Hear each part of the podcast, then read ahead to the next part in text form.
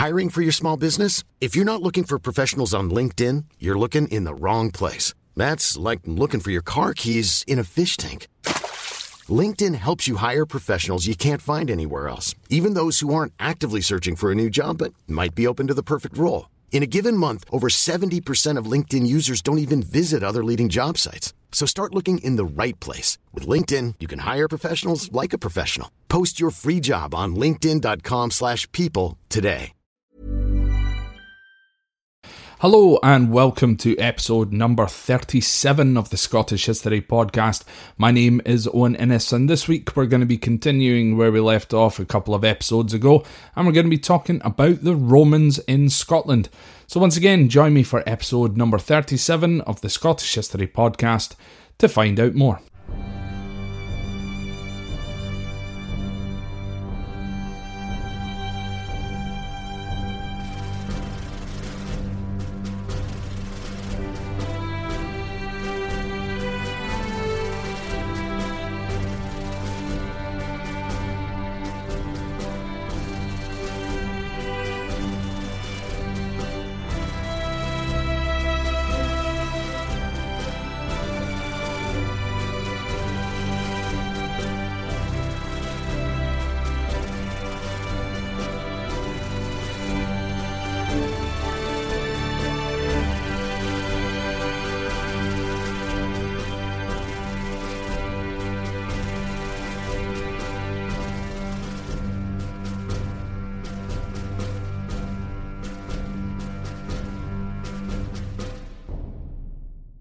So, folks, before we get started in episode number 37, I just want to take a moment just to say thank you so very, very much to every single one of you who has listened to the podcast. If this is the first time that you're listening to the podcast, welcome. Um, it's great to have you along. I do recommend that you start at the beginning. Uh, and work your way forward. However, you know, no time is, uh, there's no better time than now to start listening. Um, so, what I really wanted to say is a massive thank you as well to FeedSpot, which is a website, uh, a blog online, which uh, recently has uh, named this particular podcast as the ninth podcast in the top 40 British history podcasts to listen to in 2020, uh, uh, of which I'm incredibly, incredibly proud of that particular um, statistic there. Uh, but also today, or, or, well, yesterday, I got an email from FeedSpot once again naming me as number 13 in their top 100 European history list as well. Uh, so to be anywhere near any form of list is absolutely incredible. It's it's not what I do the podcast for, but it's great to be mentioned in these uh, particular sort of uh, websites and things like that. So, very uh, massive thanks to FeedSpot. Uh, their website is at blog.feedspot.com. And uh, yeah, check them out. Check out the other podcasts on there as well if you're interested in British or even further afield in European history as well.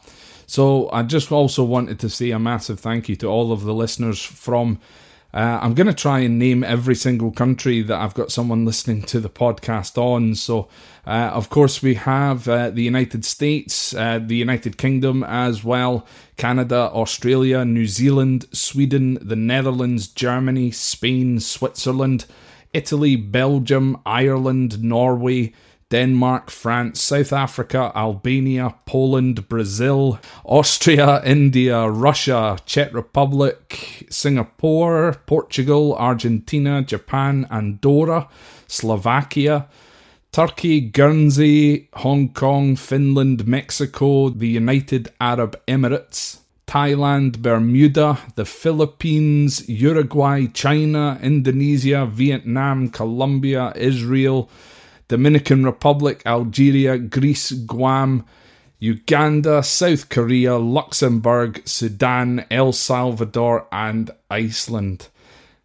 It's a massive amount of countries that this podcast has reached. Um, absolutely incredible that some of those are even in there. So, um, again, everyone's welcome. Thank you very much for listening. And uh, without further ado, we'll crack on with this episode. So, again, we're picking up uh, from where we left off in episode number 35. Uh, so, the Romans first arrive in Britain around 43 AD.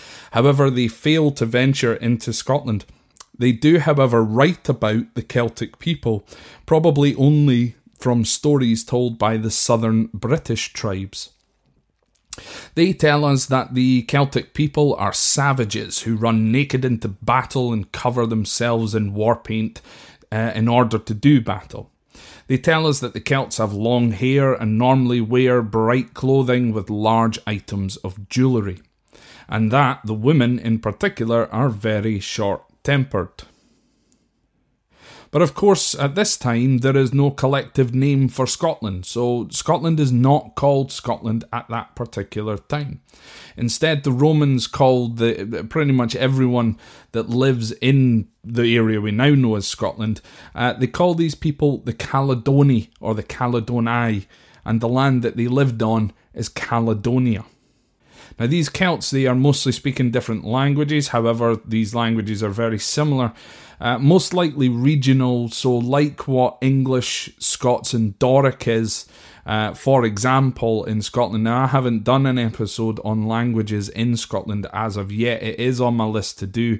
I've started doing it many times and just got confused about how to approach it, so I am going to get round to that.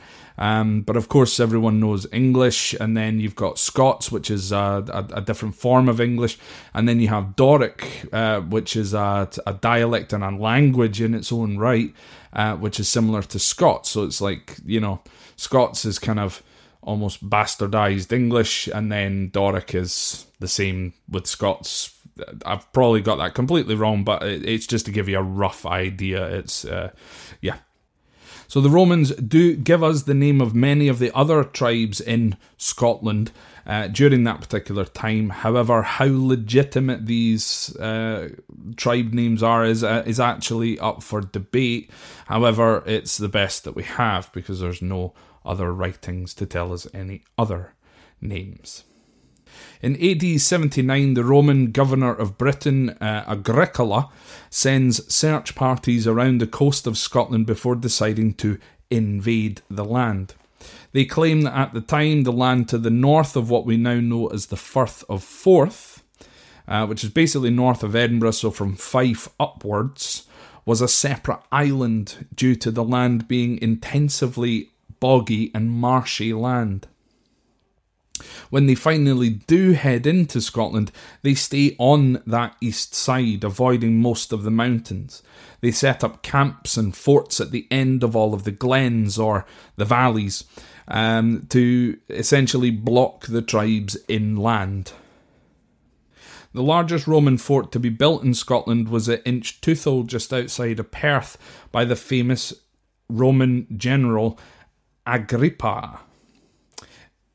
Inchtuthil contained 64 barracks, 4 officers' houses, a hospital, 6 grain stores, a drill hall, a workshop, and a headquarters. It took 2.7 million man hours to build, with 1,000 men working full time for over a year to complete the fort. Inchtuthil was, however, only occupied for around six or seven years, being abandoned in either 86 or 87 AD. This was due to the difficulty in keeping the fort supplied in the hostile territory that it occupied. The camp was dismantled before they left, and to this day, over one million iron nails have been discovered buried on the site. Many of these nails have been sold on to Christian groups as they claim to, that these nails were made around the same time as the nails uh, were made in order to crucify Jesus. In AD 84, the most famous battle between the Romans and the Celtic people takes place in Aberdeenshire. Agricola's scribe Tacitus tells us that the battle happens at Mons Graupus, which we have interpreted as the Grampian Mountains. However, the exact location of the battle has never been found. Tacitus tells us that the leader of the Celtic tribe was called Calgacus and that he gave a very rousing speech before the battle, um, of which I'm going to read an excerpt of just now.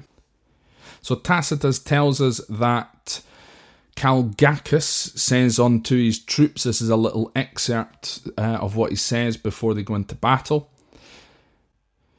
Whenever I consider the origin of this war and the necessities of our position, I have a sure confidence that this day and this union of yours will be the beginning of freedom to the whole of Britain. To all of us, slavery is a thing unknown. There are no lands beyond us, and even the sea is not safe, menaced as we are by a Roman fleet and thus in war and battle in which the brave find glory, even the coward will find safety. Former contests in which, with varying fortune, the Romans were resisted, still left in us a last hope of succour, inasmuch as being the most renowned nation of Britain, dwelling in the very heart of the country and out of sight of the shores of the conquered, we could keep even our eyes unpolluted by the contagion of slavery. To us who dwell on the uttermost confines of the earth and freedom, this remote sanctuary of Britain's glory has up to this time been a defence. Now, however, the furthest limits of Britain are thrown open, and the unknown always passes for the marvellous. There are no tribes beyond us, nothing indeed but waves and rocks, and yet more terrible Romans, from whose oppression escape is vainly sought by obedience and submission. Robbers of the world, having by their universal plunder exhausted the land, they rifle the deep. If the enemy be rich, they are rapacious. If he be poor, they lust for dominion. Neither the east nor the west has been able to satisfy them. Alone among men, they covet with equal eagerness poverty and riches. To robbery, slaughter, plunder, they must give the lying name of the empire. They make a desert and call it peace. Now, the speech itself does sound a little bit Braveheart, right? I wonder why that is. So, that particular speech and potentially the battle, which of course Tacitus says the Romans win with minimal loss to the Roman army and considerable losses to the Celts, was fictitious. Tacitus was, of course, Agricola's son in law. However, his writings did earn Agricola a major promotion when he returned to Rome, and again I wonder why that is. The Celts, in the supposed aftermath of that battle, spend the next 20 years making life utter hell for the Romans, burning homes, crops, and other supplies, and in 105 AD the Romans retreat once again to southern Britain.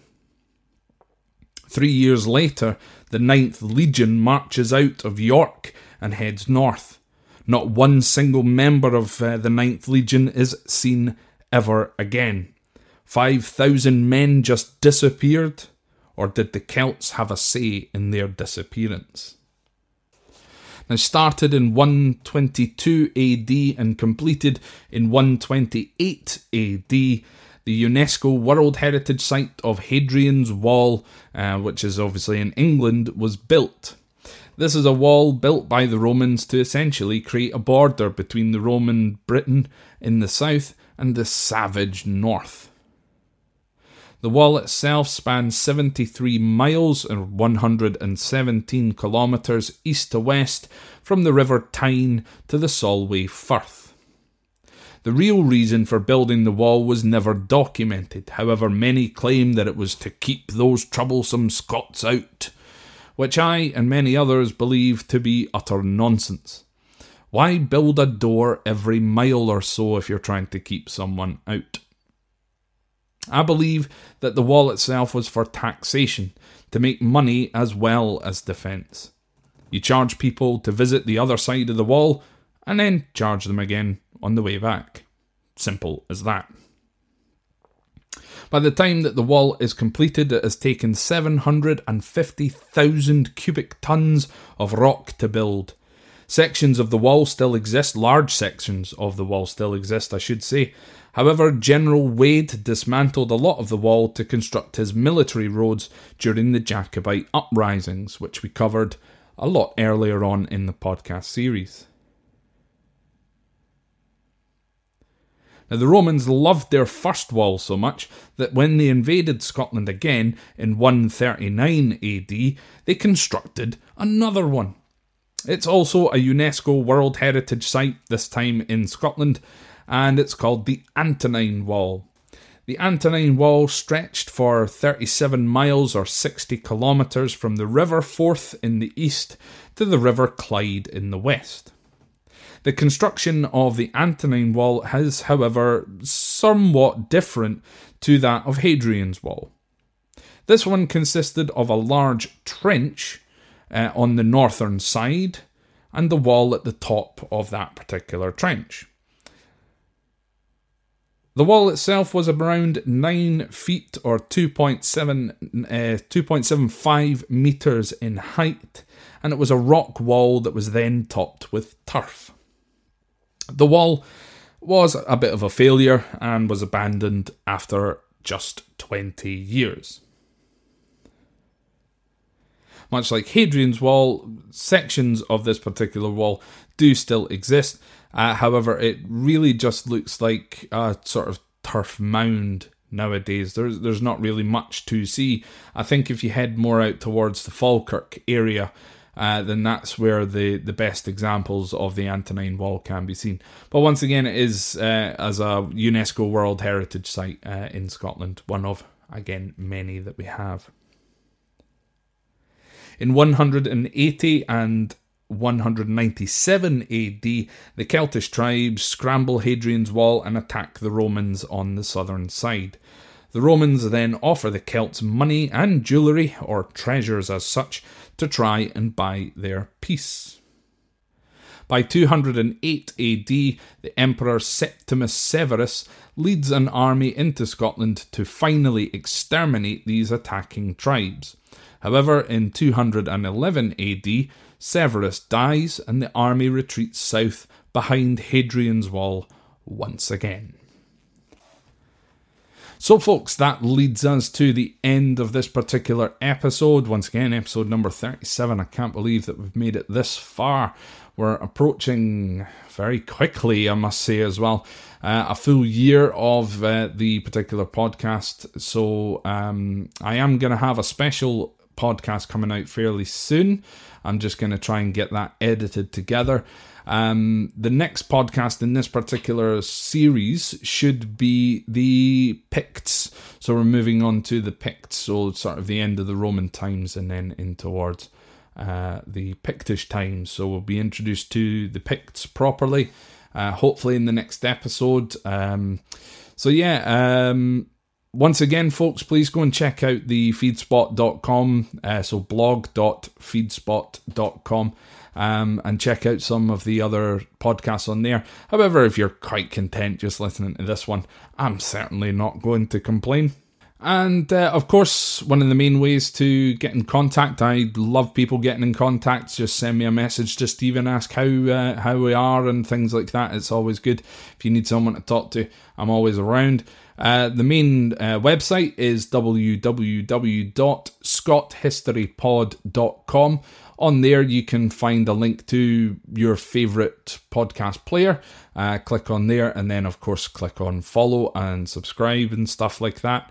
Uh, it's on Spotify, Apple Podcasts, Google Podcasts, and uh, places like YouTube and stuff like that as well. Find me on Facebook, facebook.com forward slash Scott History Pod, on Twitter at Scott History Pod, Instagram, instagram.com forward slash Scott History Pod, uh, or you can just send me an email via Gmail, which is scotthistorypod at gmail.com. Now, finally, if you would like to join the Patreon page, you can do so. Uh, that's Patreon, P A T R E O N dot com forward slash Scott History Pod. And on there, you can support the podcast uh, by donating uh, either £1 or £3 per month to the podcast. And what that does is that helps for me to pay for the hosting fees, etc. Uh, of course, with us coming up to almost a year, that's going to be uh, coming up fairly soon to pay for that. So um, I do appreciate it. You don't have to, but if you can spare a couple of pounds or one pound or three pounds a month, it is uh, greatly appreciated. So, folks, once again, thank you very, very much for listening. Take care. Uh, enjoy the rest of your day or whatever it is that you're doing. And I will speak to you again next week.